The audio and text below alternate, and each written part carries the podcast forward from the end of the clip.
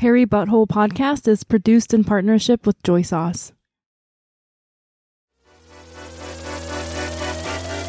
Hairy Butthole.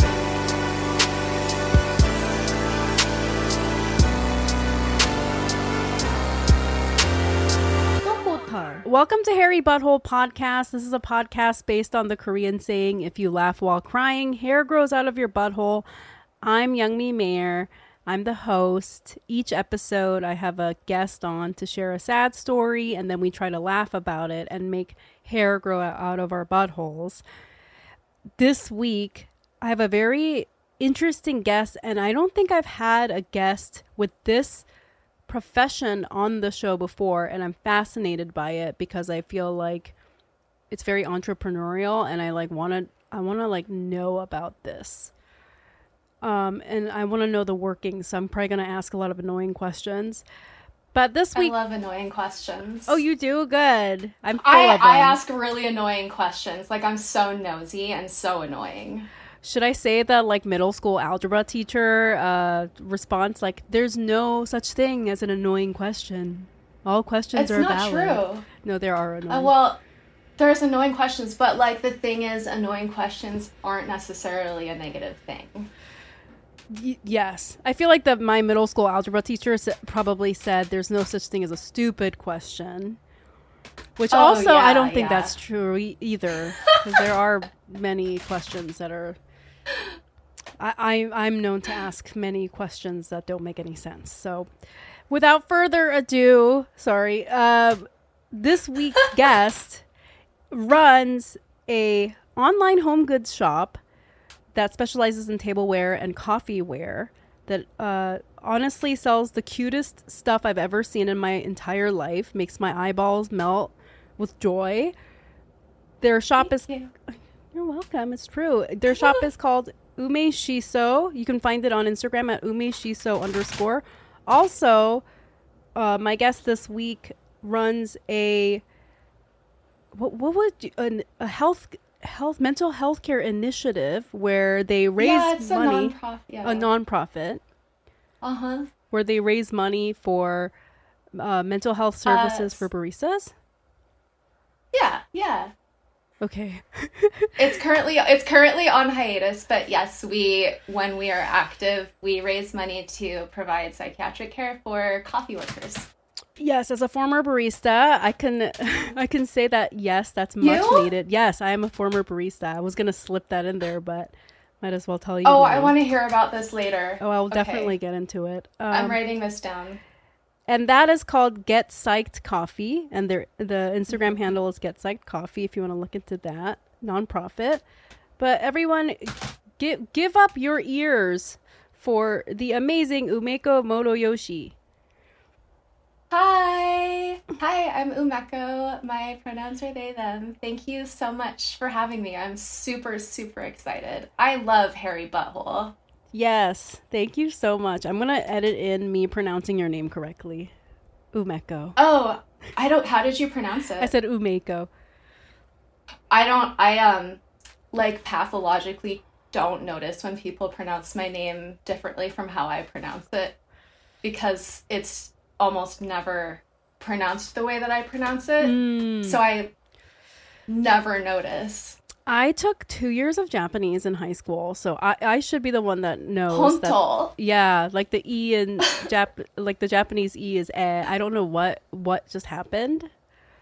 I gave you like a surfer accent to your name. I don't know why. I like it. I mean, I think you could pronounce it that way. Oh, Wait, like Oh I can't God. pronounce my name in Japan in Japanese because I don't speak. I mean, I Oh speak God. like like a preschooler level Japanese, so I can't pronounce my name the way that someone who is a Japanese speaker pronounces my name. You know what I think is interesting in Japanese when people, you know, speak like fluent Japanese, the the way the place where they put the emphasis is always wrong. Like I always say it wrong. Do you know what I mean? Like I feel like if uh, somebody that was fluent in Japanese would say, say umeko, it would be like umeko or something.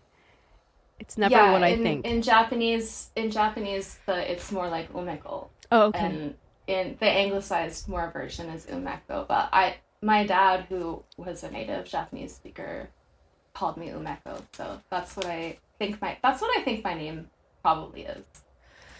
Yeah, or you can just go full blown wrong like me and say Umeko. Can I just call you May? That's easier for me. Can I call you May? May May? I'm just kidding. um, Did you ever do you ever have people ask you to call you strange uh, abbreviated versions of your name? okay, so I was thinking about this actually on my way walk back home because I was out just now. A lot of times people because I texted you and I was like, "Hey, this is Young," and then it auto corrected. Uh, I wrote Young Me, but it auto corrected to Young, so I wrote Young space me like text me. Um, and I was just thinking like, so many people call me Young without even asking. They just they just like decide Wow. they just decide my name is Young. And it's I was thinking about how that bothers me. Is there a pattern in like demographically who does that? I mean, uh, it's- mostly it's white people, but I Okay. I never know when they're gonna spring it on me. they're like young. They just decide to call me young. I don't know. so weird, right? How about you? Do people try to Yeah. shorten your name? Um, no, I just like the thing that happens to me most often is when I tell someone my name, they're like, "Oh, that's Japanese, right?" And then they're like, "I watch anime." Wow, they're evolving. yeah. the fact that they know that it's Japanese, that's like that's big. That's a big step. That would not have happened, I think, in the 80s. I don't know. Yeah, yeah. I don't know when like Japanese culture became really like popular to the point of being like somewhat like fetishized. Actually, But I remember yeah. when I was wait, I when I was a kid, I Yeah. thought that like I noticed that people like I was like white people really really love Japan, and I thought it was because they felt guilty for dropping the atom bomb Hiroshima. No, they never feel guilt. That's not it's why. not they don't care. They don't care. They don't even. They barely know about that. Do they? They must. I yeah, I mean they just like that whole movie came out about it. Oh right. I love how that movie Yeah. was not about Japan, just about the that one white guy, right. Killian. Killian. I saw a video of him getting his name mispronounced right after he won his, I think, Oscar or something. Yeah. He's like stand like the he's standing in, in front of the photo wall and the photographers are taking his picture and they're like Cillian, Cillian over here, Cillian over here, and his face is so funny. He looks like he's dying inside. He. That's the representation we needed. Uh, to be honest with you, I did not know it was Killian until you just said it. So I was kind of like, wait, who's Killian? I, I thought I always saw it written down, and I thought it was Cillian until just right now. I thought it okay, so I thought it was I thought it was either like I was on the fence and when I uh, saw that video, that's when it really cemented it for me. That I was like, oh, okay, so it is definitely Kill, Killian. And then did he say anything? No. No, he just looked. I don't know. Is he British? I thought he was Irish, but I just made that up in my head. Irish. Uh, he just because his name is. looks Irish on paper to me, I don't know.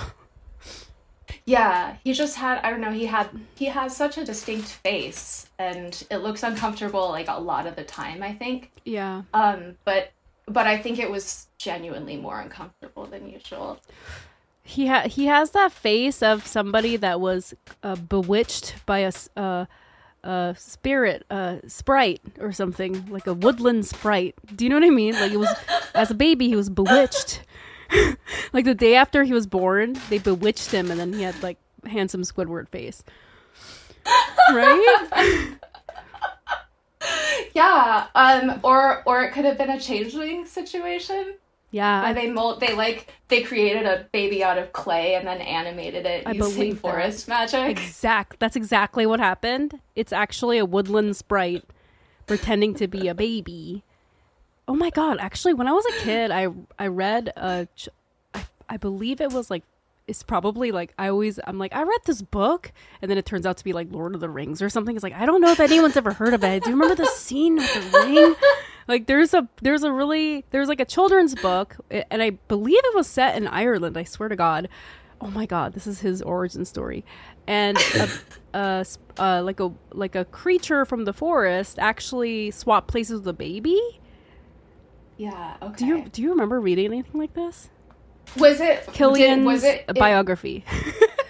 yeah, it was that. Did it involve leprechauns? I don't want to be like offensive, but did that, it? That's so offensive. No, I don't think.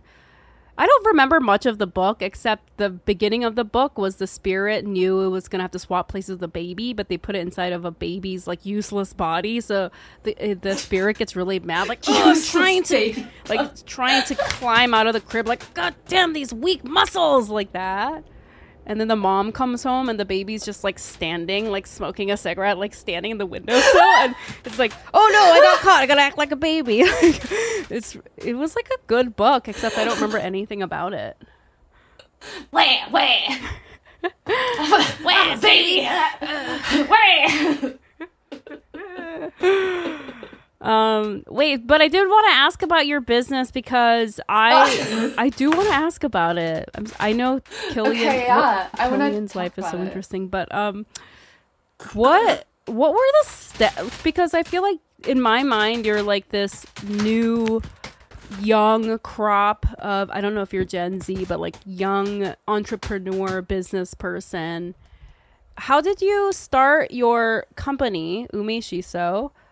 And what like what were the thoughts you had when you started it? Um well i'm 36 so um oh. I yeah no i'm i'm fully a millennial. Um so i don't know if you still want to follow this thread if i oh let's just actually um, the interview's canceled. Please just go. okay.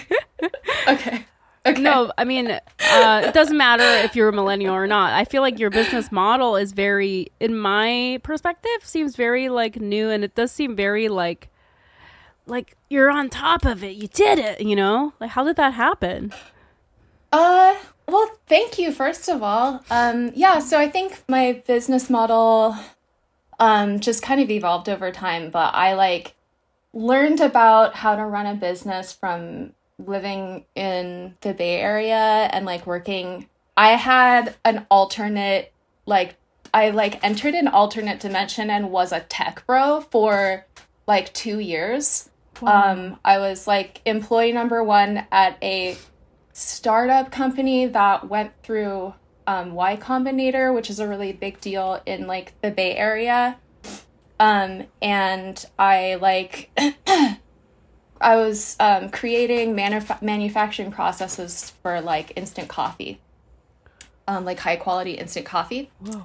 Um, and that was kind of where I learned how to like run a business because mm. I had to do like so many different things in that role. Yeah. Um, yeah, but then when I I like left that company because I was incredibly unhappy, um, and I didn't like I hated it so much, and I quit without notice one day without even intending to. I just was in the middle of a meeting and I um, you know, quit.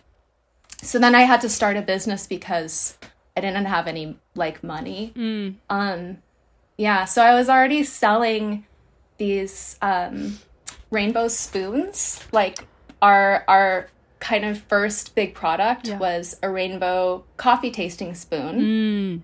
Um and I was selling these. They were super uh, popular with like my you know coffee friend group. So I just started full time selling spoons and uh, and I started approaching my business with a, like the intention of wanting it to be like the opposite of what I had experienced when I was like working at a San Francisco startup. Mm-hmm. Um, and here I am now, basically. I think I learned kind of the basic rules of how um like a business can run and yeah. I, I kind of learned a few different kind of business models and then it's just been a lot of experimenting and a lot of trying to figure out like what is it that like how can I do um how can I do like things that I enjoy Yeah. and and have people like be interested in buying it. So like a lot of finding like experimenting and figuring out like well I like this thing, I like this thing and I like this thing and like this amount of people likes this thing, but this amount of people likes this thing. So we both like this thing. I'm going to go with this thing. Mm-hmm. Um a lot of just testing things out like that based on like here's something that I like, like who else likes it? Right. Well, you know what I think is so interesting about your story? You're like, I work for Thanks. this tech startup in San Francisco, and that's where I learned what not to do. and then I did the opposite, and now I'm successful. Thank you.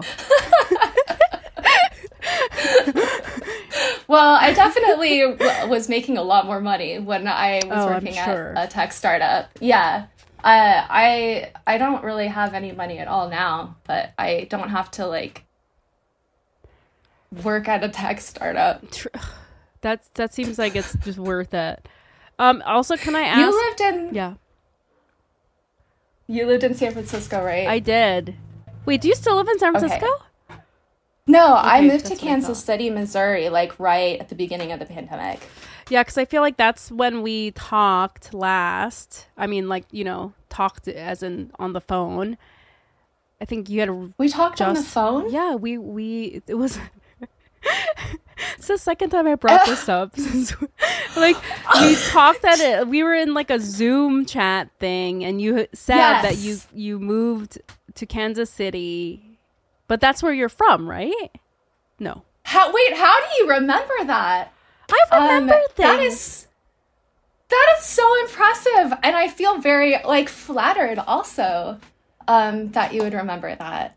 So yeah, I I moved at the beginning of the pandemic because I um, you know just hated living in kind of like this area of this area of the country that reminded me of like being around people who are really into the culture of like yeah like ra- rapid iteration and a b testing yeah.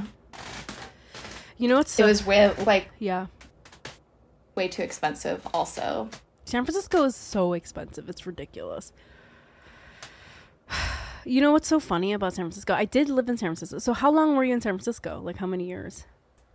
um i lived i lived in the i lived in oakland and i worked in san francisco Uh-huh. for i think it was altogether about eight years Oh. i worked yeah That's a long time. yeah yeah when so when did you when were you living in san francisco Um from 2005 to 2012 and it was like 7 years ish. Oh, okay. Okay, cool. But Yeah, I I moved there like in 2012 or 2013. Mm. Oh, right. So we just like missed each other. Yeah, but I feel like you were in San Francisco in such a like a fun time to be in San Francisco. Yeah, I think it was definitely like when I moved there, it was still very like very hipstery and like Yeah. just people wearing eyeliner and doing cocaine at dive bars. And there were tech people, but not that many.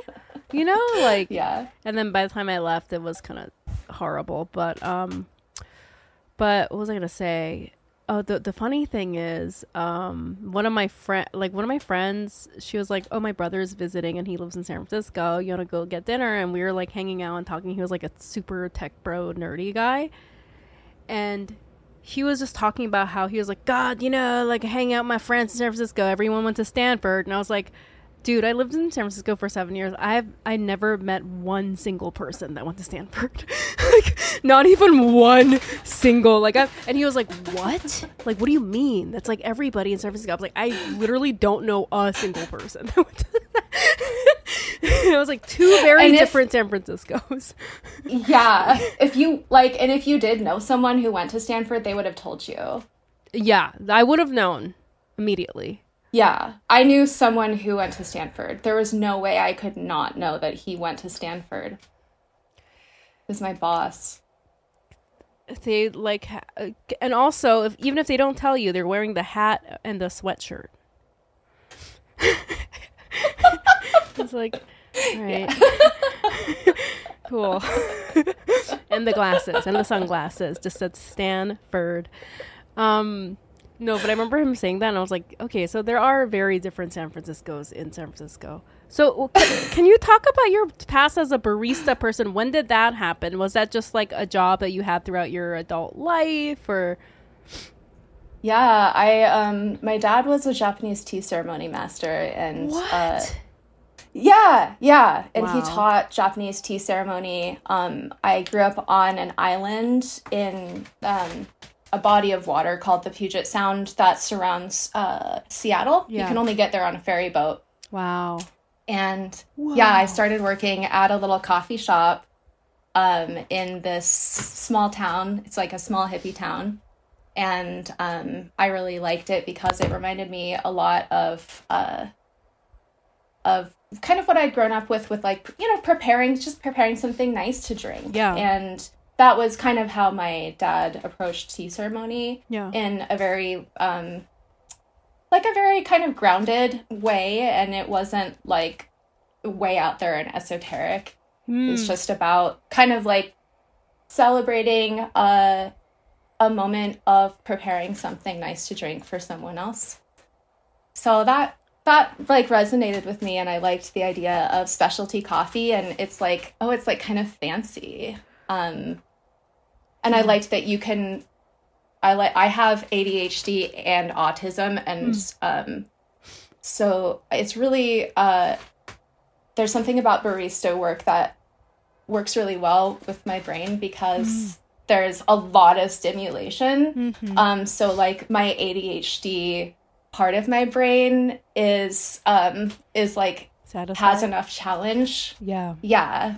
Um, and then also like I'm autistic, so I love systems Mm. and I love efficiency and um, having that kind of combination um, made barista work really enjoyable for me. Uh, so I just kept doing it, and I I uh, didn't end up going to college. I just wanted to like make coffee and learn about coffee. Uh, it became kind of a special interest for me. I got kind of obsessed and spent all of my time like online researching coffee.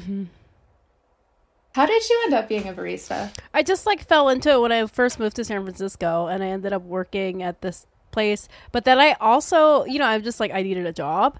But I also Yeah. ended up really liking it and I think it's like um cuz you know the only work real work I've ever had is like in restaurant work and being a barista.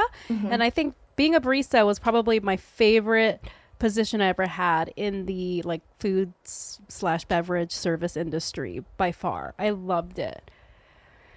What did you love about it? Um, I just liked because you know, like what you're saying, I do like the ritual aspect of me creating this thing, and you know, there's something so like finite about like a cup of coffee because obviously it's gone in like one three minutes, but just like the knowing in that moment, there's this like this special, amazing thing.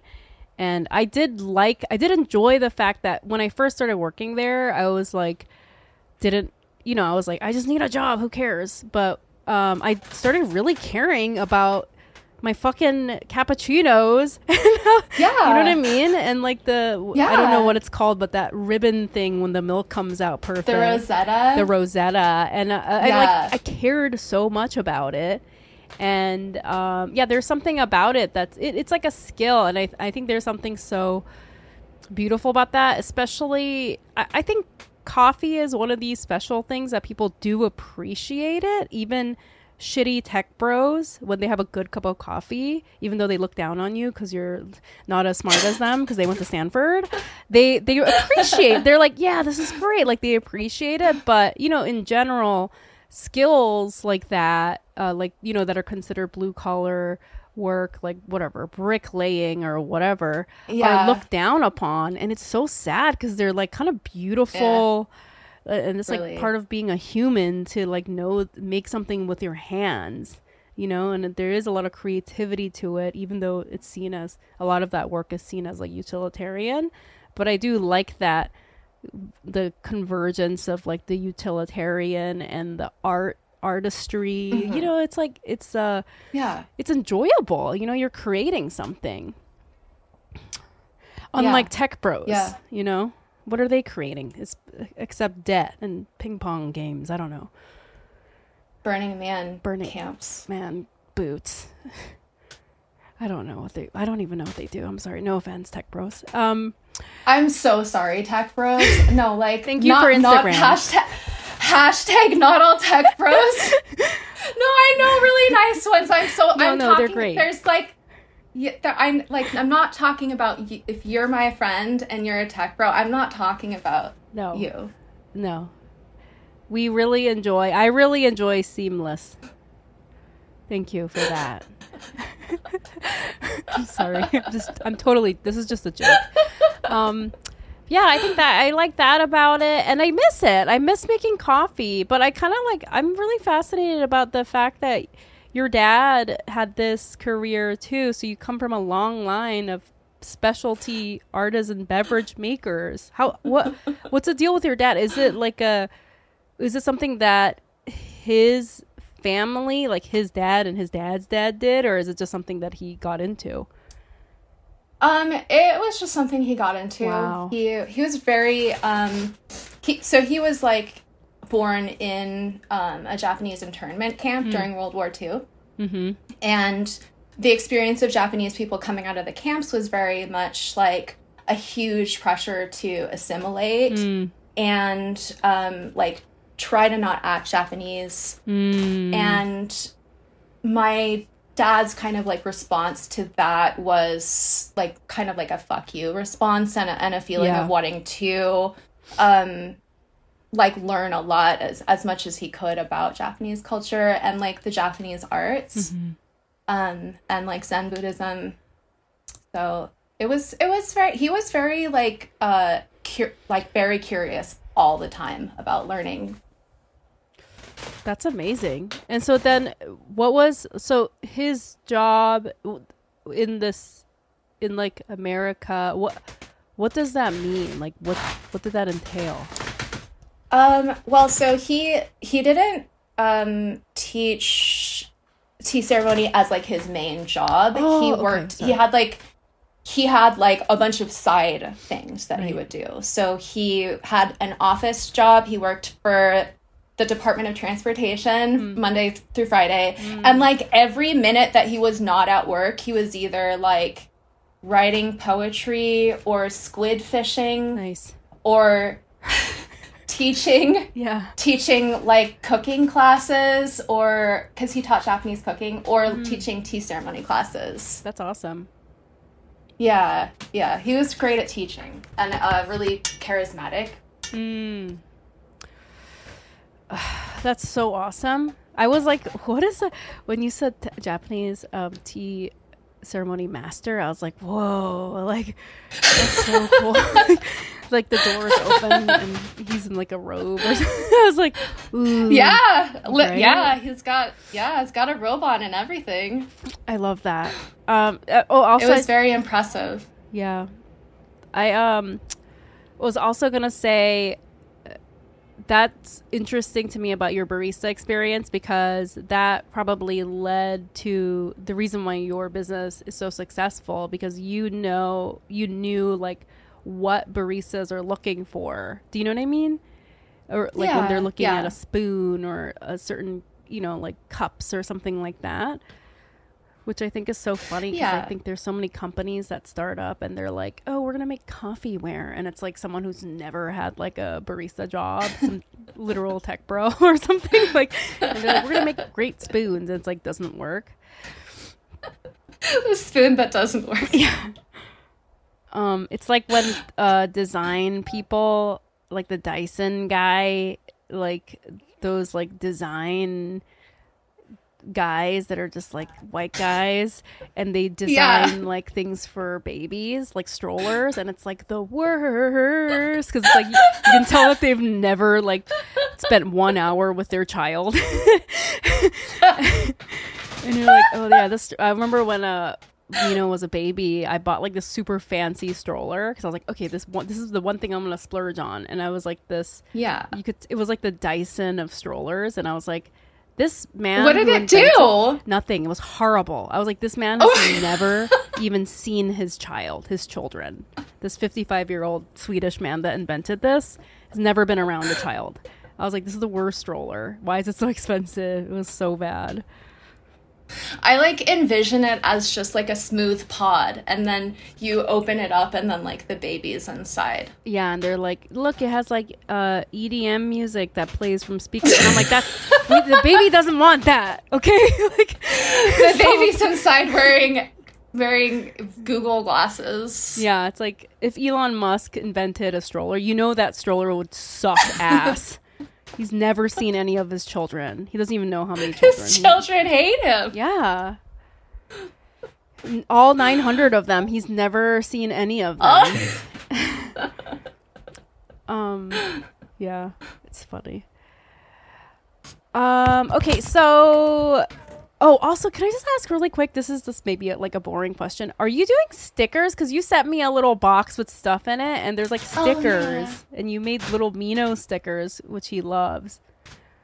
Oh yay! Um, yeah. I well, I got a Cricut, Oh, which is have have you seen those before? no, It's a vinyl. It's like a vinyl cutter, but it's kind of like the. It's like a. It's like the Elon Musk like vinyl cutter. oh, okay, it, it is kind of like like a smooth pod. Nice.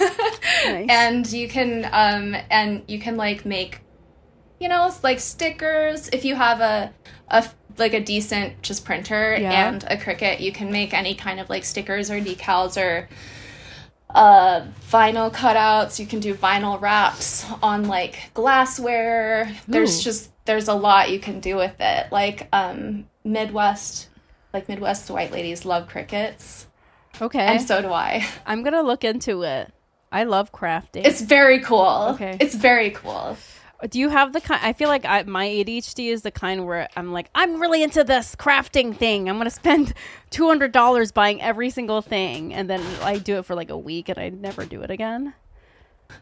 Yes, that's me. And and then I'm like, okay, well then I try have to try to sell what I made on my shop. There you go. See, And I'll never make any more. next so that'll be helpful for you if you Yes. What business are you thinking of doing? I'm curious. a business. Yeah, you've been you've been saying like you're interested in getting entrepreneurial. Um, what would come to mind for you? Well, see, I kind of have this idea, like what you were saying, where I have these little little hobbies that I start and then I give up on. And I was like, what if I just have a website where I just sell all the weird little hobbies that I start doing for two Yes. weeks? Every two weeks it changes. Do you think people would like that?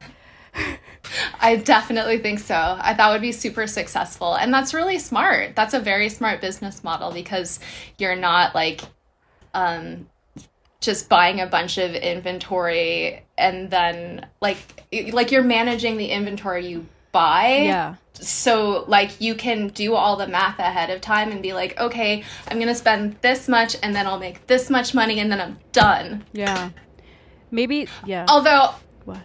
if that it doesn't always work that way because like again i do have adhd so it's sometimes just way more chaotic than that What if I just my business model is once I make the money back that I spent on the crafts, craft supplies, then on to the next thing. yes Right? i love that Okay. that's really smart yes All right. yeah i can help you if you want help with uh you know learning any Cricut uh type of tips or e-commerce okay. I'm gonna really do that. That's like like for two weeks, and who knows what's next? Who knows? Nobody. yeah if you ever have any questions about e-commerce i i'm always happy to talk about it it's really fun The only thing that I struggle with is I do not want to go to the post office, like, or drop anything off Yeah. or carry anything. Yeah, we don't. So we are really lucky because we have um a really we have a a USPS pickup um and that some that there that doesn't actually mean anything really. Like it just depends on who's working. Um so you can have like a USPS pickup but they won't actually show up. Uh, but we're really lucky because we have a mail carrier who's the best like Sharon. She's a legend in our neighborhood. Yeah. and she she shows up and she takes our stuff every single Wow. time. And i i can't express to you like how fantastic that is Wow. i've lived my whole life i like i spent like five years just trying to get usps to pick up my packages until sharon sharon came along I can't believe that USPS just sometimes they just don't do it. It's like maybe we will, maybe USPS not. is a mess Huh? they're a mess i know so much dirt because i talked to sharon about the usps Sharon's like, you have no idea. There's- honestly you have no idea that place is falling apart Ugh, I can tell when I go in there. Yeah. But you can send drugs through USPS, so that's a good Oh, really? Like like legally? use for that service. well, legally they are not allowed to open the package without a search warrant. Wow. And they can only get a search warrant if they have a reasonable suspicion. Wow. And they are so understaffed and they do not give a shit. They're not going to try to do extra paperwork to find out if you have drugs in your in your uh, package. So that's like a great Good. That's great. that's great. Yeah. That's a good. That's the good part of the empire falling. There's always a silver lining. I remember when I was a kid. It's not like the good old days. When I was a kid, my grandma sent me like a box for Easter, and she sent like Yeah. you, you know those cartons with the chocolate eggs, the cream. It's like it looks like a they. I, I don't know. It's like chocolate eggs with cream inside, but they put it into an egg Yeah. carton to make it look cute. You know, and No, I've never. Oh no, I, yeah, no, I know that's really cute. And the USPS back then, they opened it up and then poked a hole, poked a hole in each and every egg to make sure there weren't drugs in there. And I got it like when I was like eight years old. I got it. I was like, Easter is ruined. so it's not the, it's not like the good old days where they're checking your Easter eggs to make sure there's no cocaine in there. oh my god, was that? Th- was there like some kind of like uh e- like s- news story around that time where there like people like smuggling drugs in eggs? No, they just They just came up with that on their own. Yeah, they're like, you know what? I bet someone snuck drugs in these Easter chocolate eggs, and I was like, each and every one of them, and then they put, and then they packaged it back up. Like, okay, like, what do you want me to do? It's so funny. I feel like there was also one of those chocolate bunnies, you know, and then they like smashed. it. yeah. they smashed it. They're like, you never know, you never know what's in these. They deliver your Easter basket like it's a threat. It was so awkward. It was so funny. And then it was literally like my parents were like so sad. They're like, Easter is ruined for the kids. And we were like, no. oh my god. You can send you can send chocolate eggs now in the mail is what we're trying to say, I think. Yeah, and they can actually be full of drugs. Yeah, fill them up with cocaine. You don't even need to put them in the eggs anymore. Just sprinkle it on top. No one's gonna look. Do whatever. Um, Sharon's not gonna say anything. Sharon's got your back. Sharon's gonna make sure that your does, cocaine yeah. gets to its destination, USPS. That's their ad. That's a great ad for USPS. They're gonna get so much business after this. Um, okay, so what is your sad story? Very abrupt shift. I love the abrupt segue. um, there's no other segue that I can that I can fully keep up with, to be honest. Yeah. It has to be obvious. Um, okay, so I wanted to talk about. I made some notes, um, but I I wanted to talk about the cults that I've been in. Oh my god, really? I w- oh my god, that is fascinating. I fuck why didn't you tell me? I would have like we should have gotten into this. Oh my god, what what do you mean cults? Plural? Cults you've been in? Wow. Oh yeah, my God, I and they're wait. surprising. They're surprising cult stories. It's not like it's not like a a Netflix documentary. It's a different. It's like a totally different thing. oh my god. So, uh, yeah, and it had a profound impact on my life, I'm and sure. I'm not the same person because of it. Um, but I guess uh, there's like a lot of there's kind of a lot of threads. I was trying to think about like where to start, and I think I would start in the internment camp. yeah. Um, so it's like 1944. Uh-huh. Um, all the Japanese people in the U.S. have been rounded up and put into prison camps, Mm-hmm. um, including you know my family. Mm-hmm.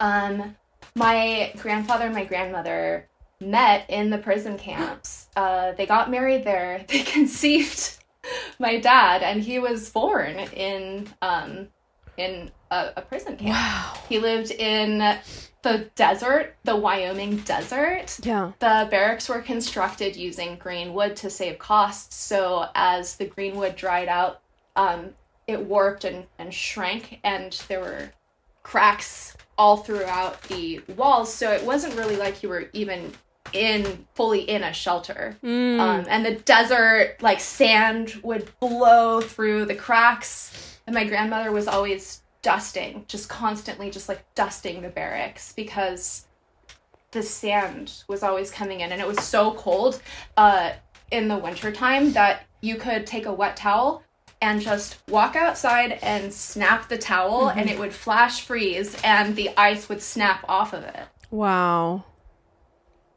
Yeah, and they're uh they're surrounded by barbed wire. There's like gun towers, guns pointed at them all the time. And that's where my dad was was born. And that's I think like the genesis of a lot of what's happened in my life. Um Hmm. so then I would say I would then go to like 2002 Mm-hmm.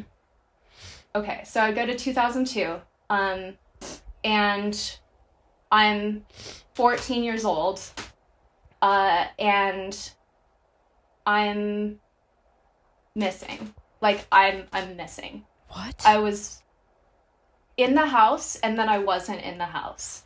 We lived in the middle of the woods, Mhm. you know, on this island, and I was just gone, and my parents didn't know where I was Mhm. um they called the police the police started searching like all over my family's um, property. We had like a, a half acre of woods. And then next to like our half acre of woods then there's just other people's woods. All of the woods just being searched through. Um, my friends were all called and questioned by the police. And then they finally found me uh, the next day in the morning. And I was in the woods, passed out, drunk off my ass with severe hypothermia. Hmm. So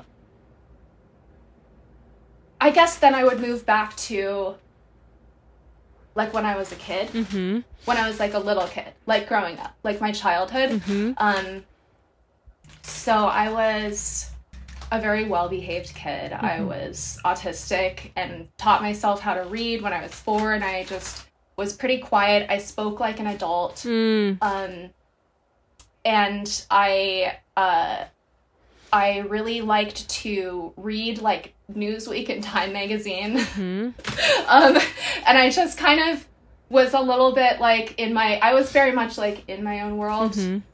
um i was myself kind of um just a strange kid from being uh like having ADHD and having autism and being like Yeah. um but trying to like control it Yeah. and trying to present as being like very well behaved. Yeah. You know?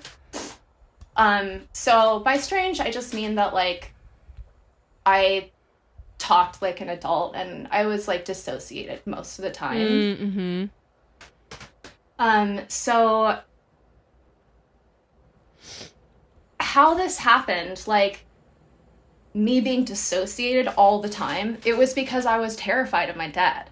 So he like he got out of the camps and his family was like destroyed from the the the whole experience Yeah. of being rounded up, losing everything, Yeah. um, at one point, like my great uncle, he uh, resisted the draft because the government tried to draft like the Japanese men out of the camps to to serve on. Can you imagine? You know, uh, yeah. So then, like my you know, my uncle was put in federal prison because he like was part of organizing and resisting the draft, and then um, that was very uh, stigmatized.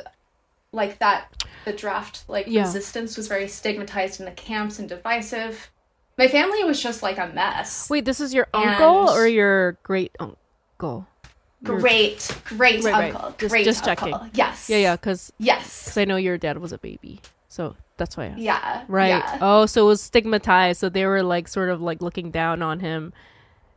Yeah, Yeah. so in the camps there at- was the like camps, this yeah. um propaganda group that was spreading like this newsletter talking about how like everyone who is resisting the draft, they were hurting everyone else's chances of getting out of the camp. Yeah, yeah, yeah. I mean, which you know, probably to some extent was tr- not true, but like obviously it's like you want to. It's like the model minority thing, you know, f- how Asian people react to being victimized in America, or like everyone just act as nice as possible so we get out of Yeah. trouble, which is so messed up because like there was no reason for them to be there in the first place because none of them did anything wrong to begin with. But right, that makes sense. Yeah.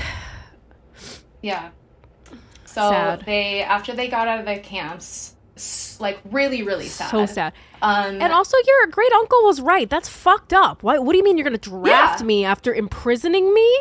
And you're gonna force Yeah. me to go fucking kill other Japanese people? Like, what the fuck? That is psychological and terrorism. It wasn't even it wasn't even just like, oh, we're gonna draft you. They got drafted into a segregated unit that specifically was used like as cannon fodder. And it was the most highly decorated military unit of its size because so many people in that unit died. They had to fully replace the entire unit, like constantly, because they would just That put Japanese so people into up. this unit and then they would die. That's so fucked up. Basically, yeah, like sending them to their death.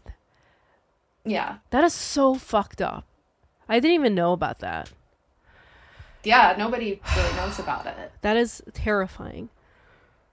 God, so so this was like yeah like that that- like my family was dealing with things that were when like we're all just human people and things like war happen and and like nobody's equipped to deal with that No. nobody's equipped to deal with that and it destroys people and um my uh dad's uh family got out of the camps they moved to Los Angeles, um, and and lived in like a Japanese uh, a Japanese neighborhood in Los Angeles. yeah. And then my grandfather was like became a horrible alcoholic. My dad was like super traumatized. He um didn't really get parented because his mom was like working in a sweatshop all the time to support the family and his dad was drinking or leading oh his dad was a Presbyterian minister. Yikes. so he and he led a, like a drunk Bible study for Japanese ladies. Drunk Bible study for They- Japanese ladies I love that. They weren't drunk. He, he was drunk. Oh, he was drunk. Um, okay, I thought everyone had to be yeah. drunk. I'd be like, sign me up. And he was very popular with like the Japanese ladies and they loved his like drunk Bible study. That's the Um, only way to make yes. Bible study bearable for me. I have to be w- shit faced. Then I'm like, sure, I'll go. I'll, I'll go right now. It's 10 a.m. Let's go, everyone. Um, that's amazing. So like yeah, so my dad grew up in this environment that's like super unstable, really traumatizing, and grew up with a dad who was like a Presbyterian minister and considered a sort of a spiritual leader like in his community. Ooh, I and see where this is going with the cult stuff. I see where this is going. Yes. My dad uh, was really studious as a kid. He just spent he you know he didn't have he wasn't parented. He didn't have like he couldn't come home and do activities. He just did after school like he, he was in the band or he would like go to the library and study. Um, he got a full ride scholarship to harvard. He was like very very smart. Wow.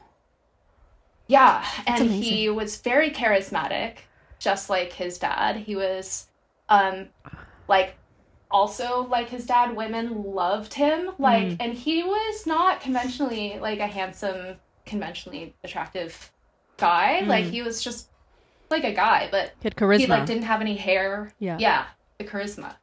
So he started his own religion. wow. Wow. Also, can I just point out before you go? I, I'm like so enthralled by the story, but can I just point out your dad is so Asian? It's like, yep, he was born in an internment camp, alcoholic dad, a sweatshop mom, Harvard, went to Harvard. Yep, scholarship to Harvard. God, Asians, we're not beating the allegations Truly. anytime soon. Truly.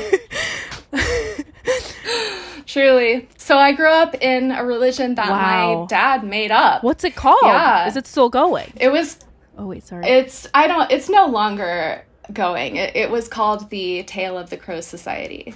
the Tale of the Crows Society. Yeah. Wow. So it was um it was like my dad and his best friend. They were kind of the unofficial leaders of the cult. And it wasn't exact I it's like a soft cult. Okay? Like Okay. It doesn't there was no like official like doctrine. Um there was no Oh. like money involved. We didn't like have a compound. Uh, there wasn't like surveillance or control. Like people just kind of would come and go freely. And just the thing that was weird about it was like they just made up their own religion. Um having no said that though like my there's no like official like these are the rules this Mm. Right. is what we believe Interesting. it was more folk Right. right. than that, I guess. Yeah. Um, but my friend who also grew up in that religion, um, he his his dad was the other like unofficial leader. Mm. So he was my dad's best friend, and he what he has said to me at times has been that he very much experienced it as a cult when he was growing up Mm. and I can completely understand like where he's coming from with that. I don't think, you know. So, but yeah, like we, it was basically just like a cultural appropriation, um, like mishmash. Mm. Uh, it was a group of middle-aged like white men with big long beards and like my dad this like bald japanese guy. And they just like decided that they were going to practice um this religion comprised of pieces that they sort of picked cherry picked out from different uh like indigenous cultures. Wow. and yeah plus adding their own special beliefs like blue sparkle people Blue sparkle people. yeah What are blue sparkle people?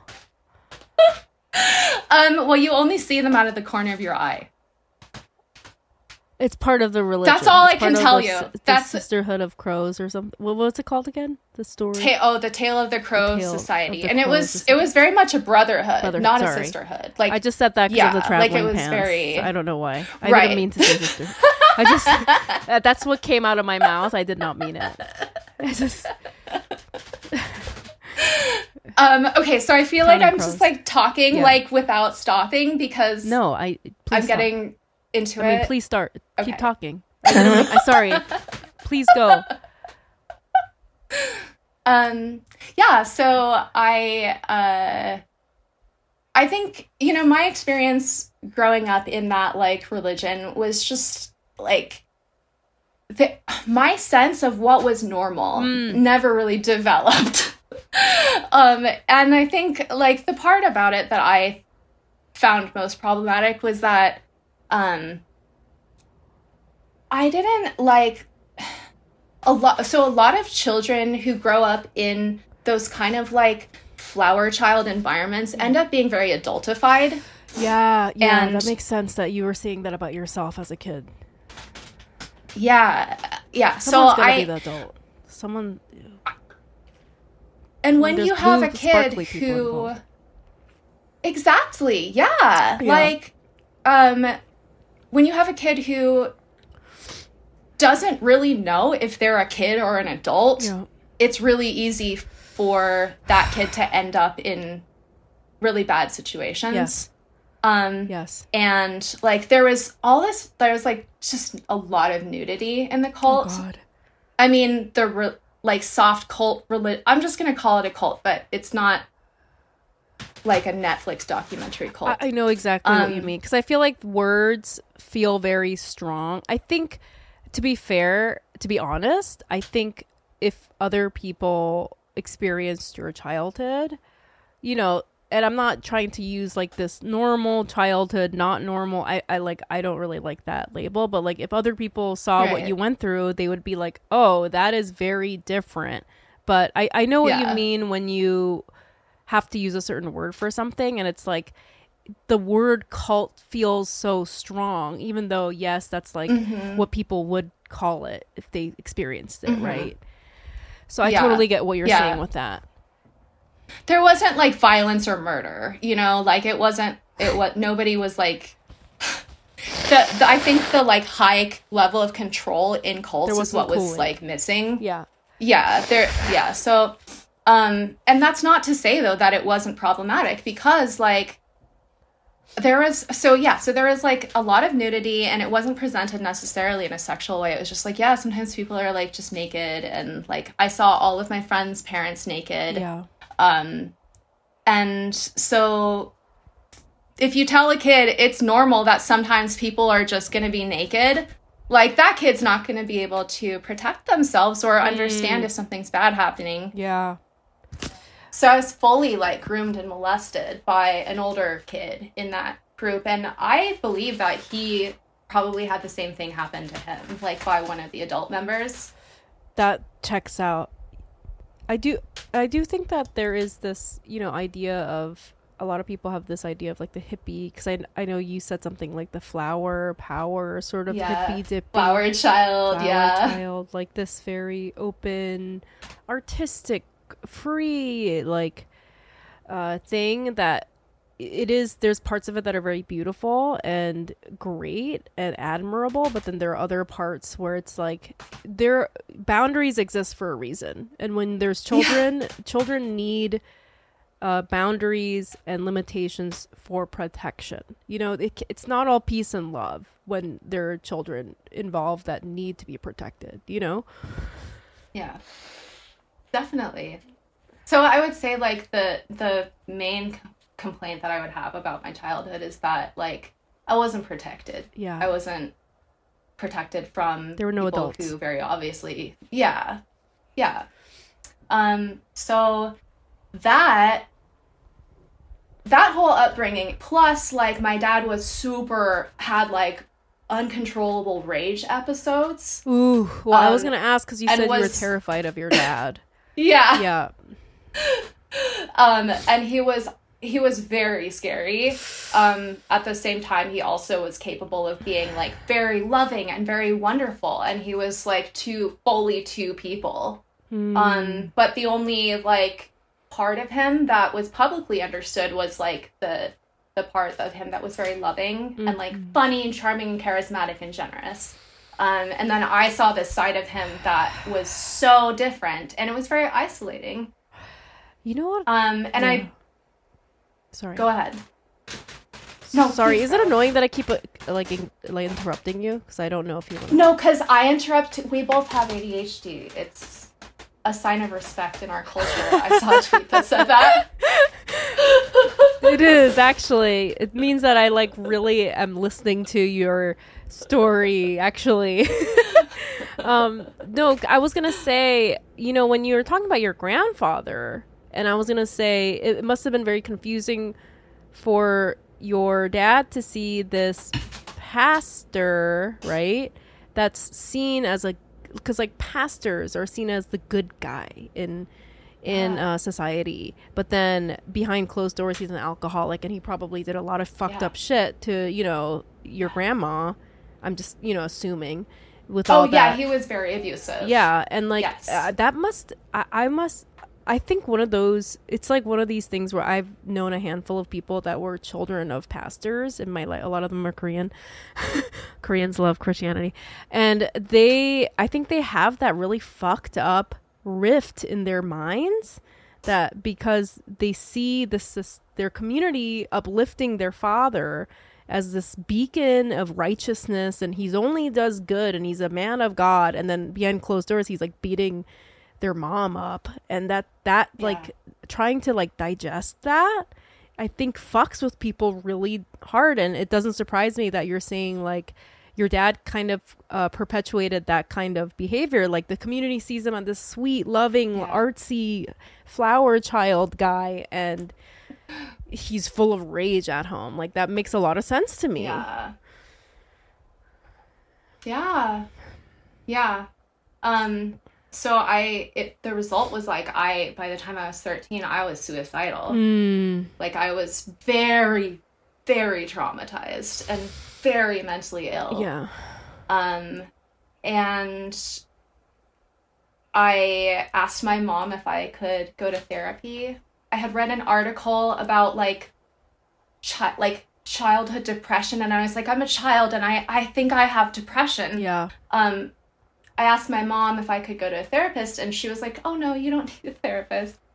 Um so I just I ended up just abu- like abusing prescription drugs. Uh because I was so unhappy and I didn't have any way to process it. How did you I get the have any help. drugs? In, in the Easter eggs that your grandma sent. I'm just kidding. Exactly. yes, in the Easter eggs. She sent them via Sharon. USPS every time. Wait, where did you get the prescription drugs? You had a prescription or Um, I stole them I from, you know, Yeah. yeah, like my parents or my friends' parents or um I uh, started getting my own prescriptions because I was like trying to kill myself all the Wow. time. So they gave me like Klonopin prescriptions. Um Mm. and I would just like hoard the Klonopin in I had this little diary I was like 13 and I had this little flowery diary with a lock and I cut a hole into it and stashed my Klonopin in my flowery little diary with a lock. Wow. Um and I wasn't trying to be bad. I wasn't You're I trying to like survive. literally was so unhappy. Yeah, Yeah. yeah. I could not bear to like just exist. Wow.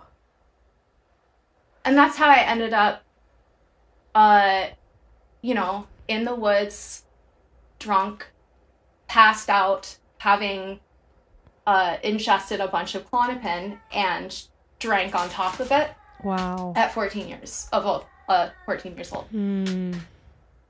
Um, and I like it was so scary for my mom, and I feel so like regretful about that to this day. Hmm. um it's not something that i believe like i was a kid and i was doing my best and i would never like i don't feel like i like i'm a bad person because of it but like i really am haunted by how scary that must have been for my mom No. um yeah. after that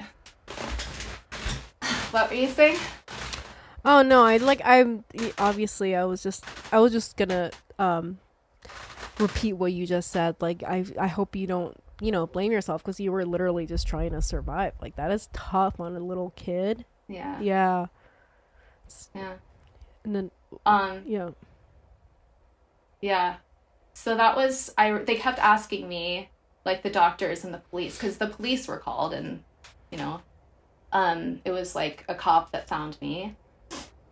And they kept asking if I was trying to kill myself and I kept telling them like no, I just like didn't like I don't want to feel. Mm. You know, I'm like 13. It's like that's so sad. Mhm. Um and I just kept saying over and over again like I no, I wasn't trying to kill myself. I wasn't trying to die. I just like didn't want to feel and I I am just like so sad. And then they diagnosed me with alcoholism Oh my god. and I had to go to AA meetings with adults starting from when I was 13 years old. Adults are so fucking stupid. Like they're so bad at mental Yeah. health. Yeah. And okay, so like have do you, have you ever like known anyone who's gone to AA or like had any kind of like maybe gone to a meeting or like any oh. kind of experience or exposure to it? I've known people who've gone to AA, and I I have heard that it is kind of cult adjacent. Yeah, it's it is very so AA is like a pretty like large, sprawling, amorphous like network of meetings that are just started by like pretty much anyone who wants to start a meeting. Um, and each meeting kind of becomes its own like uh, entity. Like there's a culture around that specific meeting, and like there are AA halls where there's like a culture in that hall. Uh, it's like there are like AA communities that are loosely organized, but they are all like reading the same book. They have the Yeah. big book. Mm-hmm. That's like their the it's like their Bible, Yeah. and they are all interpreting the big book in the same ways. It's called the Big Book. It's literally called that. I, yeah, it's just Oh. called the. I think it's called like Alcoholics Anonymous, or like I don't know what the actual name is. Oh. To be honest, that's really funny. But I, it, it's just called the Big Book.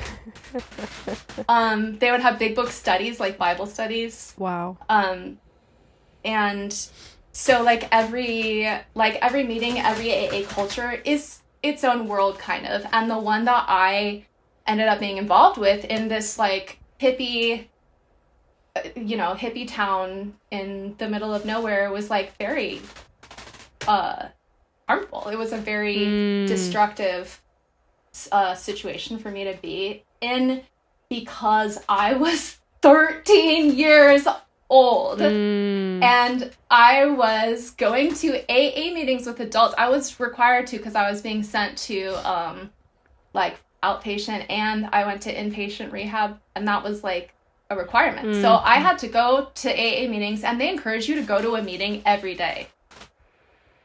Oh God. So there were like there I I felt guilty if I went to a meeting like fewer times than 3 times a week. I would feel guilty and they would say like if you don't go to enough meetings like you're going to relapse and die. They're constantly telling you like you're going to die. If you leave AA, you're going to die. If you don't work the steps, you're going to die. It's it's very scary and they also tell you that it's all your fault. Wow. Like they say the reason why you're an alcoholic is because you're spiritually sick and you were born with a god-shaped hole. oh my God. They say that at AA. Yeah, to 13-year-olds. Oh my God. That's so messed Um, up. Yeah. Yeah. And you know like I have friends who go to AA now and they're like it's not like that at the it's not like that now. Right. I'm sure there's like Um, what you said. Like every group is different. It's basically based on who's running it or something. Yeah.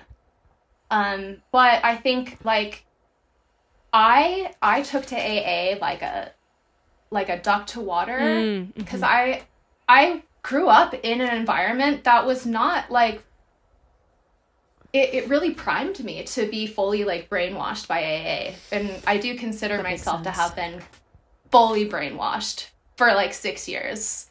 For my entire like teenage years. I think people are so they don't understand that. Okay, like y- you know, obviously, if people are listening and think that we're talking shit about AA, I think there are things that are meant for adults, like AA, Yeah. and where if you are an adult and you have like a fully developed brain, you can process it and understand it in a way that you cannot when you're 13 because this kind of s- reminds me obviously not as uh not as serious but it reminds me of my friend's experience uh, when she was like 10 or 11 with Weight Watchers, where her mom forced her to go in. And like she was too young Yeah. to understand what it was. And you, you shouldn't put a child in Weight Watchers, you know? And like, yeah. Yeah. and um, like as an adult, if you went into that system, you would have like structures in your mind to understand what's going on. But as a kid, you're just like, this is the doctrine I must live my life based on. Weight Watcher, you know, like it's not meant for children. no, it's not. Yeah. Yeah. It sounds rough. Yeah, and I was in meetings with like the parents of the boy who molested me. oh my god. it was really it was really wild. Um and the like the adults in AA did not have any kind of appropriate boundaries um like at all. And AA in my experience like cultivated um an environment that primed people to be like abused. I could see that. They had a culture of like, oh, we hug in AA. you have to hug people when you meet them. And if you don't like oh hug someone when you meet them, then it's like it's like, oh, like, well, you're not like really this like in AA you're you hug we hug, okay? Um and I was like 13 and and there was so many uh so many fucking old creepy men like every single meeting that i went to which they would just line up to get their hug from me Um, can't and I wasn't protected by any other adults there. Um, they have these rules about like don't it's called don't take someone else's inventory. And that means stay out of their business. Like whatever someone else does like you don't that's not your business. You focus on your own stuff. And so like this guy this old guy at one point wrote me like a sex poem oh my god. when I, I was like 17 he wrote me a sex poem and he gave it to me uh, at a, a meeting and i was like really freaked out. I was 17 years old. I was like do you know that i'm 17 and he was like yes. What of it? Um, so i told like you know i had like my aa lady friends and i told them and i thought they would like protect me and they didn't. They just glared at him. God, it just sounds like it's like it was very set up literally for grooming and abuse, which sounds like also Absolutely. you know the cult that you grew up in, and then the AA is an Mhm. extension of that. It just sounds like you were let down by all of the adults in your community. You know, so hard. yeah Yeah. Yeah. Yeah.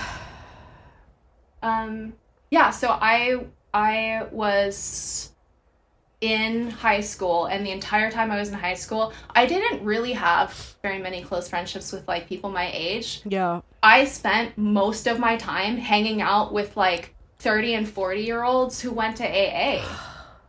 It's so bad. It's so rough. Yeah. Um in some ways like it was positive because um you know like some of my AA lady friends were really like nice and I could just go to their house and they felt protective of me and they felt sorry for me and it was nice to be able to go to like like to be around adults that weren't like scaring the shit out of me Mhm. Um and that that was like positive in in some ways. In other ways like i ended up being treated like an adult by these adults just as i've been treated like an adult by all these other adults in my life. So i they would like tell they would like confide in me. This this one um this one friend that i had she was my she was the mother of a kid i went to school with and she confided in me that she'd been stealing from her job for years and she couldn't stop. And I knew her I like it was a tiny town. I knew her workplace. I knew her boss. Um and I was like, okay, well I was counseling her and and she was really beating herself up and I was like telling her you know, like I it's sometimes it's hard to stop something and it doesn't mean you're a bad person. Um it's it's like understandable if you're under all this stress that you're dealing with um that like you want to seek something out that gives you relief As a child, you were telling that to an As a- adult. yeah so i was like 15 Yeah. Severe role reversal. yeah yeah. yeah that's she so was like in her 40s 50s um Wow. so i left the cult eventually though You left AA. yeah How long were you in it? but six years Hmm. six But that's years like those yeah, are formative I- years. yes Wow. Those are the worst years to be misdiagnosed as an alcoholic and forced to join a cult. That's so messed up. Yeah, where you're told every day that you're spiritually sick and that you will never, ever get better. That is so messed up. Yeah, so I was 19 and uh, I had moved out of my parents' house. Mhm. um i the first job that i got i wanted to be of service which is like um an aa thing Mm. and it means donate donating your labor your labor for free to continue to like run kind of like the the organizations and the meetings and the initiatives and different things that they did yeah. um, so I went to go work at the rehab where I had been sent, the Mm. like inpatient rehab. It was horrible. It was like horrifying. It was a horrifying experience. I quit after six months. After I quit, a bunch of the staff members got fired for sleeping with adolescent patients. Oh. God. And the director of treatment committed suicide. like, himself. Wow. Yeah, so this is like a 12 step based program. And it's like there's just a lot of darkness that's associated Yeah. with these programs. I think yeah. Um, and I think I like, yeah. go ahead. Sorry. I I don't mean to interrupt you. I just I think a big like a big like uh what's that big picture mm-hmm. theme in your story as well. Excuse me. Is that mental health issues for children and, te- and adolescents there is so much room there for abuse because you already know that these you know like i know that we've like sort of touched on these terms like grooming and things like that but like in that field i can see how people know that they can take advantage of these children because Yeah. First of all, the blame is placed primarily on you.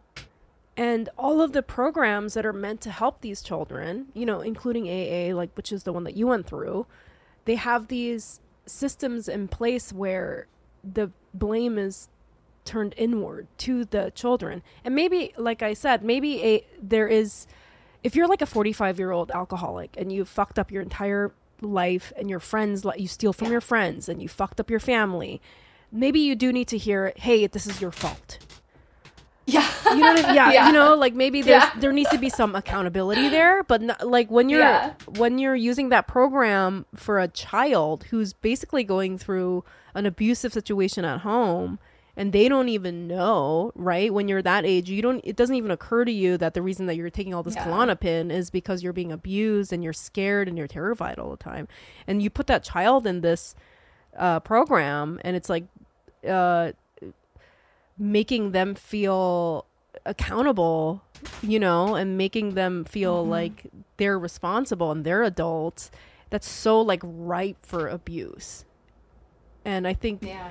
I think um, I'm really glad you shared this story because I'm sure I know so many people. You know, I was gonna say um, when you st- when you m- said up top like, oh, I want to talk about the cults that I've been in. One of my friends, one of my friends who also grew up in the Seattle area, um, went to was uh, like forced to enter a cult as a teenager because she was like a troubled kid. Uh, maybe you've heard of it. I forgot what it's called, but it's like the nature one where Paris Hilton went to. Do you know what I'm talking about? Oh, uh, Pro Provo Canyon, Yes. So my friend went to the that, Provo Canyon School. and um, she Oh my god. she's like part of the um. uh, Right now, there's like this whole movement to try to like take it down. There's been documentaries about it already, and obviously Paris Yeah. Hilton came out and said she was severely abused, and so there's a Mm-hmm. movement to like show how much abuse has been going on there. But yeah. The thing that strikes me is the similarities between your story like your story and my friend's story is that because you were seen as quote unquote problem children it's kind of like well they're fucked up so we're gonna we're gonna send them to this thing and uh, they're fucked up so whatever they do is gonna be their fault and no one's watching you or protecting you or making sure you're okay.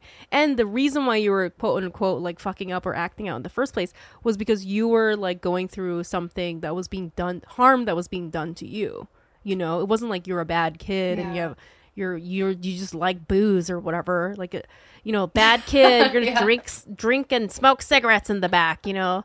Like there's something being done to you. And um it's it's like this whole system set up to take vulnerable children and put them in more harm's way you know? Yeah. it's really Yeah, I think I mean the mental health the mental health field, Yeah. I I see it as part of like the prison industrial complex. yes yes you're totally right i totally see that and it, like it's Yeah. it's i just want to say i'm so sorry that you went through that it must be really fucked up to like realize that as a kid you're forced into the system of abuse you know It is very a fucked lamb up. to the slaughter kind of And I so I left I stopped going to AA when I was uh 19. After I moved out of my after I moved out of my parents' house and like I stopped talking to my dad completely, Mm. um I I also left the cult. like I I would definitely call the AA community I was in a Mhm. cult. I could see. Yeah, I agree Um, with you. Yeah. So, uh, okay, and what it was just one, it was like a moment where I was sitting in a meeting. I remember it was really hot in that room. It was like summertime. It was in a church. Um, it was a women's meeting, and there was uh, a woman who was talking about like how she had just done a bunch of heroin and like she you know stole uh, like a like some she was compulsively just like stealing from all of her friends because she had to buy heroin and i was like I don't relate to this. Yeah. i i i don't relate to this and i don't know you and i don't think you should be telling me this. I don't think you should be telling a room full of strangers this. Um every s- like and it's not just like it's not like you get help from it. It's like people would just go and just talk about like all the fucked up shit they were doing and how bad they felt about it and then they would just keep doing it. Mm. and uh and i was looking around i was just looking around and i and i was just thinking about like what the people were like that i knew in aa and i had been living like outside of my parents house for a while. I had a full-time job. I was like paying my rent. I was becoming an adult you know Mhm. and I was like, I don't want to be around these people. They don't have any boundaries. And I want to have, I want to have a life where I can have boundaries. And that was really what it came down to for me in that moment. That's what like got me out was I was like, I don't relate to these people and I want to have boundaries. Yeah. That's like that's like very astonishing that you were able to have the clarity of mind. I mean, obviously because I think you're very intelligent and you're very like in touch with who you are, but um it's astonishing because like you were almost set up to never get to that point, you know? As a kid, like people were like setting you up to fail, to have poor boundaries and not realize that you deserve boundaries and be like, "Yeah, it's okay. We're all naked. Give me a hug." Yeah. You know, like let's Yeah. I want a hug right now. Let's all jump in the sweat lodge. Yeah. Yeah. Yeah, and like how astonishing that you were able to like work your way out of that. You know what I mean? And it's sad that there was nobody there to protect you, and but you had the strength to protect yourself, and that that must feel very sad. Even though I think does. you were very Yeah. courageous and it took a lot of strength to do that, it must feel sad because it's like somebody should have been there to do that for you and nobody did it for you and then you had to do it by yourself when you Yeah. were 19 and you got so many fucking Yeah. hugs along the way that you did not want you know that's fucked up Yeah.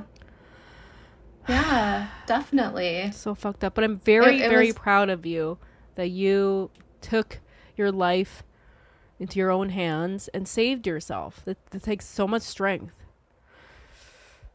Thank you. And I also think that for me, like I I have spent, you know, basically my whole adult life trying to break out of the cycles of like abuse and trauma that um that have like haunted my family for such a long time. And and like I I think that when when I look back at like my dad's life and my grandfather's life, they were trying to break they were trying to break out of that cycle. Yeah. My grandfather the alcoholic the the drunk the drunk presbyterian ladies man um he was like he, he his dad was in the japanese military. Wow. And he- yeah and he decided that he, he like renounced his family basically and he decided to become a pacifist and moved to the US to study God. And he was not like he was a really fucked up person and he didn't know like how to be a good person. Um but I I see that he was trying and I He's know that my dad was trying too yeah my dad tried all these different therapies and I see the cult as another way that he was trying to heal. Yeah, that is very gracious of you, and that's very thoughtful of you to see it through their perspective. You know, it's it, it's like, it doesn't it doesn't change the harm though. yeah, it doesn't Like both are it. true. Exactly. Yeah. Yeah.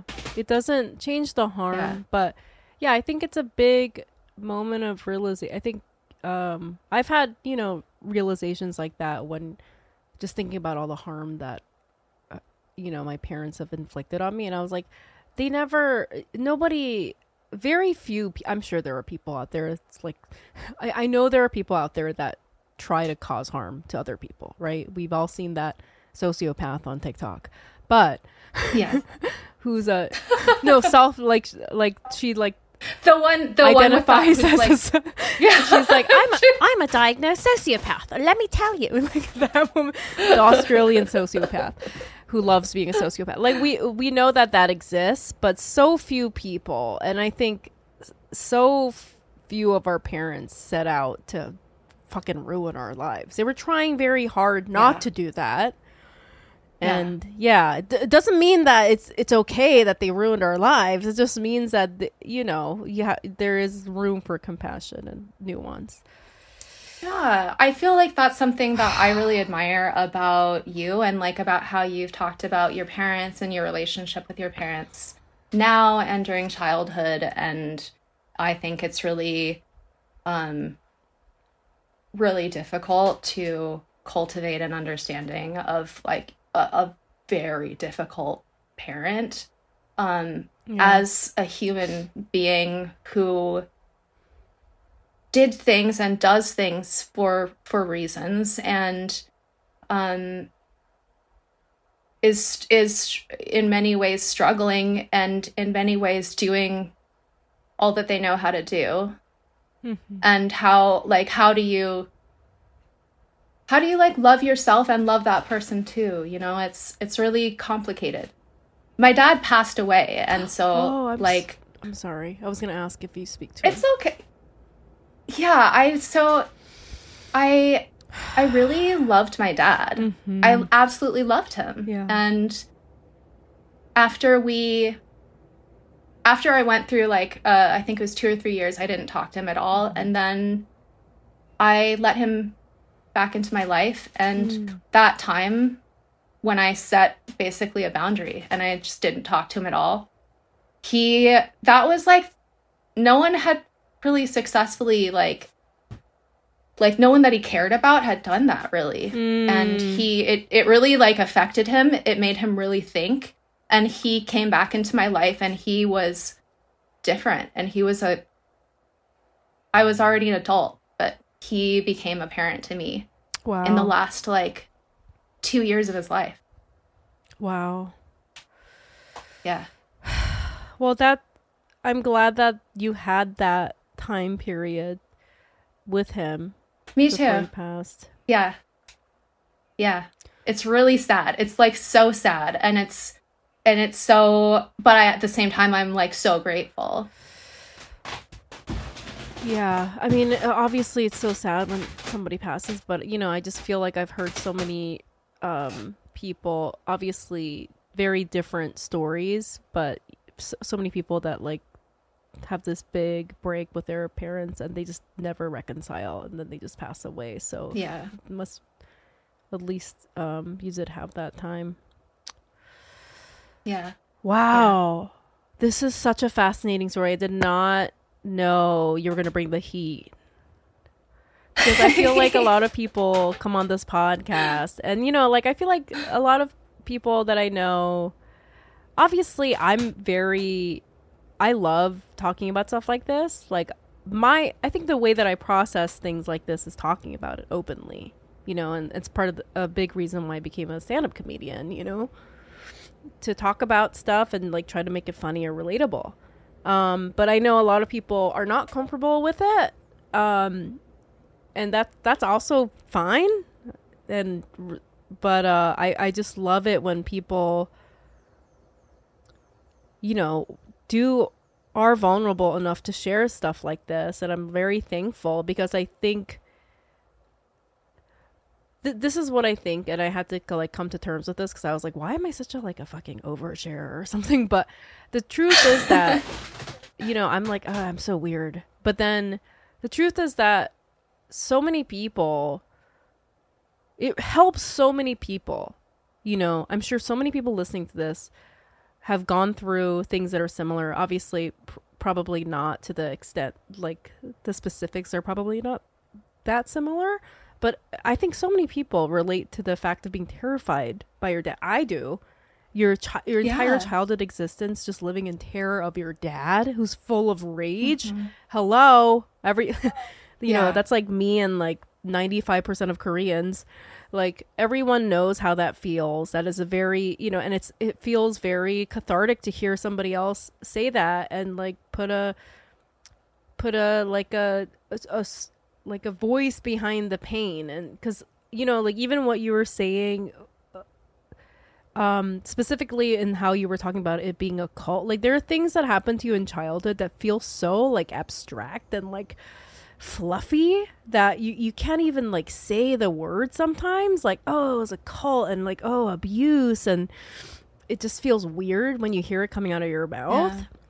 but it's it's really helpful to hear somebody else say it you know and so I, i'm really really thankful that you sh- shared your story what a fascinating story Thank you for listening. I really appreciate like having a a just like a, a space to trauma dump that's like for that.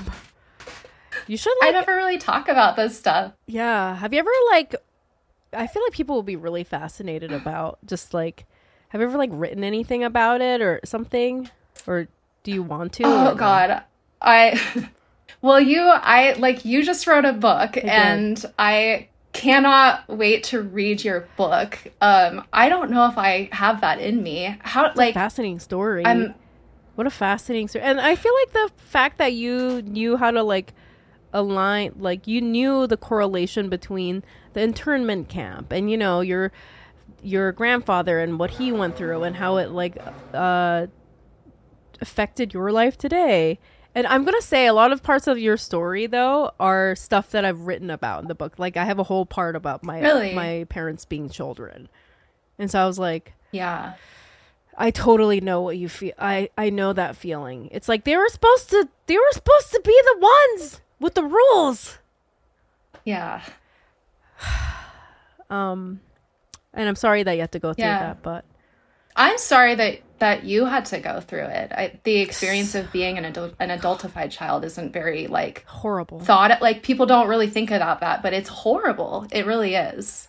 Yeah, it really is horrible. And but you know what? That this is the thing. A lot of people, and um, this is something I learned in therapy.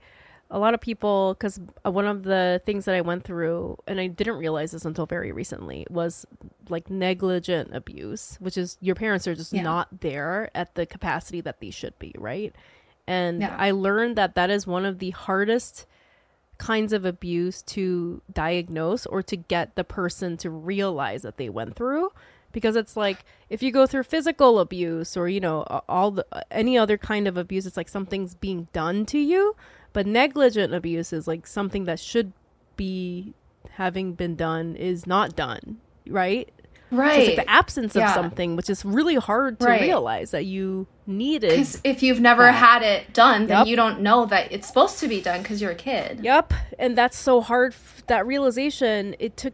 I literally just realized that that's what I went through as a kid, and I was like, "Damn, that sucked." And it like it, I didn't realize until I had my own kid, and when he was six, I like remembered that I was left alone at home when I was six, and I was like, "What the fuck?" Like looking at my six year old, and like sometimes like I'll be in the kitchen and he gets scared because he's like, "Mom," and I'm like, I can't imagine leaving him alone at home all night. You know, like, oh my Yeah. god.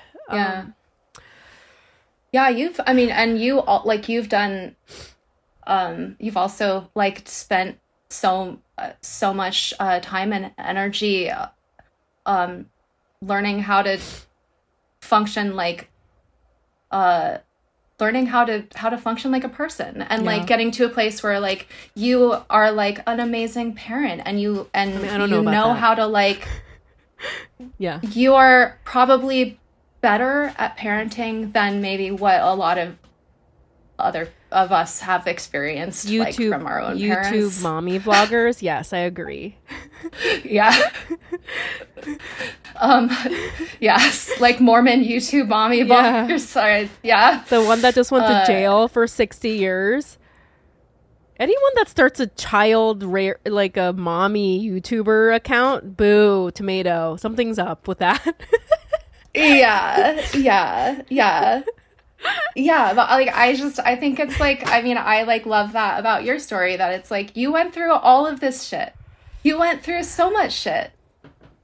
And um and like when you go through all that it there's so many different ways that you can like try to process it and try to deal with it. I think that like you doing comedy is is um so like I think that's such a cool way to like ex- like you know transmute what like whatever like these painful experiences are and like this podcast that you do um like transmutation through humor is like life-saving I think. Well, thank you for so much for say- saying that. And uh, yeah, I mean, you know, like, I guess that kind of goes along with what I was saying about, you know, like sharing our traumas. Uh, people, you know, people have said that to me. They're like, oh, like, thank you for sharing. And that must be so hard. But for me, it's like the opposite. It's like the only way I know how to deal with it, you know, is telling everybody. that doesn't make it less important that you know and i know like Yeah. it's hard to hear people say like oh you're doing a good job like good like i know that's that could be hard but Yeah. um but what you do is really cool and and i think gen- in general comedy is a such a like a crucial and life-saving honestly art form Yeah. Yeah. And I think there are uh, people who, you know, for thousands of millions of years, people have laughed through their pain. So, yeah wait, can I say one thing that I heard? I know that this is going so over time. Oh, but like, oh my God, it's been so long. But like, one thing that I heard that I thought yeah. I, I found so helpful, I just want to share this because in case people are listening to this, um, I just saw some. It was probably on TikTok. I just saw something where it said um, the I think emotional intelligence or being okay or like recovering from trauma. One one important factor of that that people don't realize is forgiving yourself. And um I was like, "Oh yeah, that's why it's easy, not easy, but I think that was something that happened and I can hear it in like your story too where you have to forgive yourself and if you do something quote unquote bad, you have to forgive that to be able to forgive other people and humanize them and sort of, you know, like what you were saying about like your grandfather and your dad, like they were trying their best and you have this like grace when you think of them even though they caused you so much harm.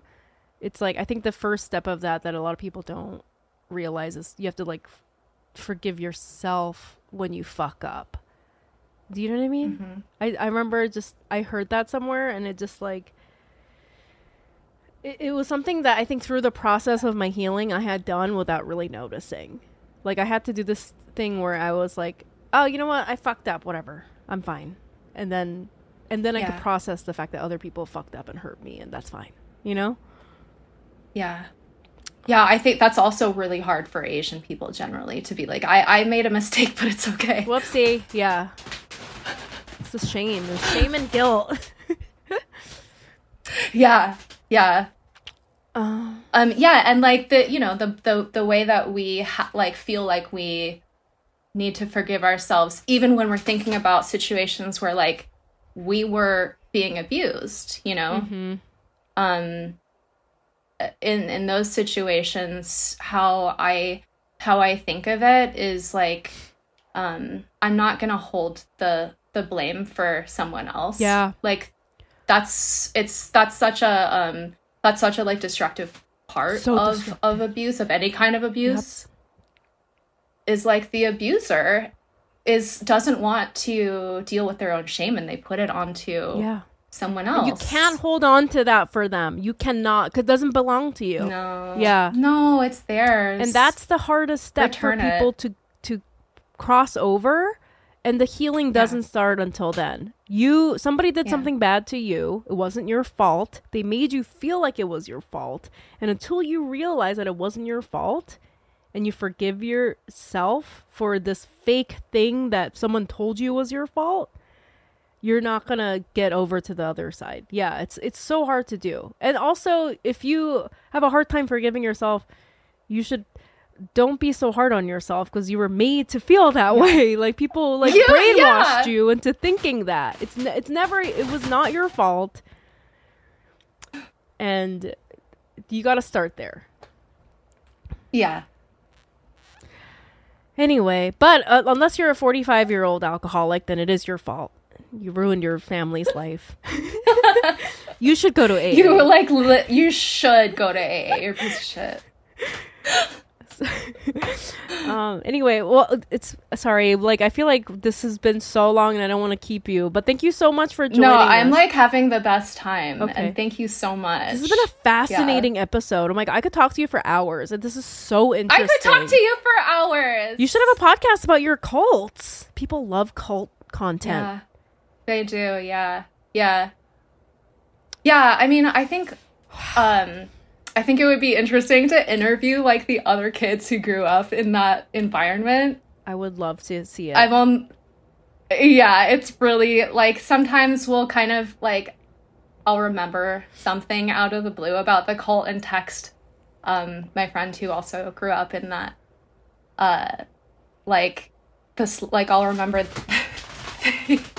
at one point they um out they call they wouldn't call okay there we where we grew up there was a slug infestation. Oh god. Okay?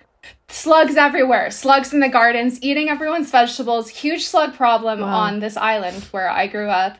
And um and the slugs were a source of consternation for like the members of this religion. This uh, they um wow. they were constantly talking about the slugs like it was like a part it, it was a part of their religion That's that they so had funny. to figure out what to do and they would call them the slug nation wow that's And an they- and extremely they niche go- religion. That religion had zero chance of existing outside that island. It would have never made it. Like, three people would join, like in Seattle. They'd be like, "What? What's this whole chapter on the slugs? We don't get it. What is it? What are the slugs? Do they stand would for something? Some their- metaphor? It's just slugs it's slugs they were like singing and chanting and like doing spells and doing magic and like going into the sweat lodge because they just wanted the slugs to stop eating their vegetable garden Amazing. The, yeah, it had zero chance of making it. It- The blue sparkly people, we we were we we were like on on the on the edge with the blue sparkly people, but the slugs that that you lost us at the slugs. I love I like what the if slug like, nation what if like in the beginning of Christianity, like people were like, "Yeah, we this is the, the best religion ever," and then they got to the like don't eat shrimp, and then they're like, "Wait, oh, you, you lost us, folks. Like, what, what is this? We we were fine with the apple full of poison or whatever, but the fucking shrimp." Okay, relax. We were fine with the sacrifice your oldest son shit, but the shrimps. Okay, relax. that's where i draw the line I draw the line. We were fine with the crusades we were fine with all of we were fine with it. colonization God parted the sea and put two animals on a boat. I believed all that, but he doesn't want me to eat shrimp, bitch. I don't think so.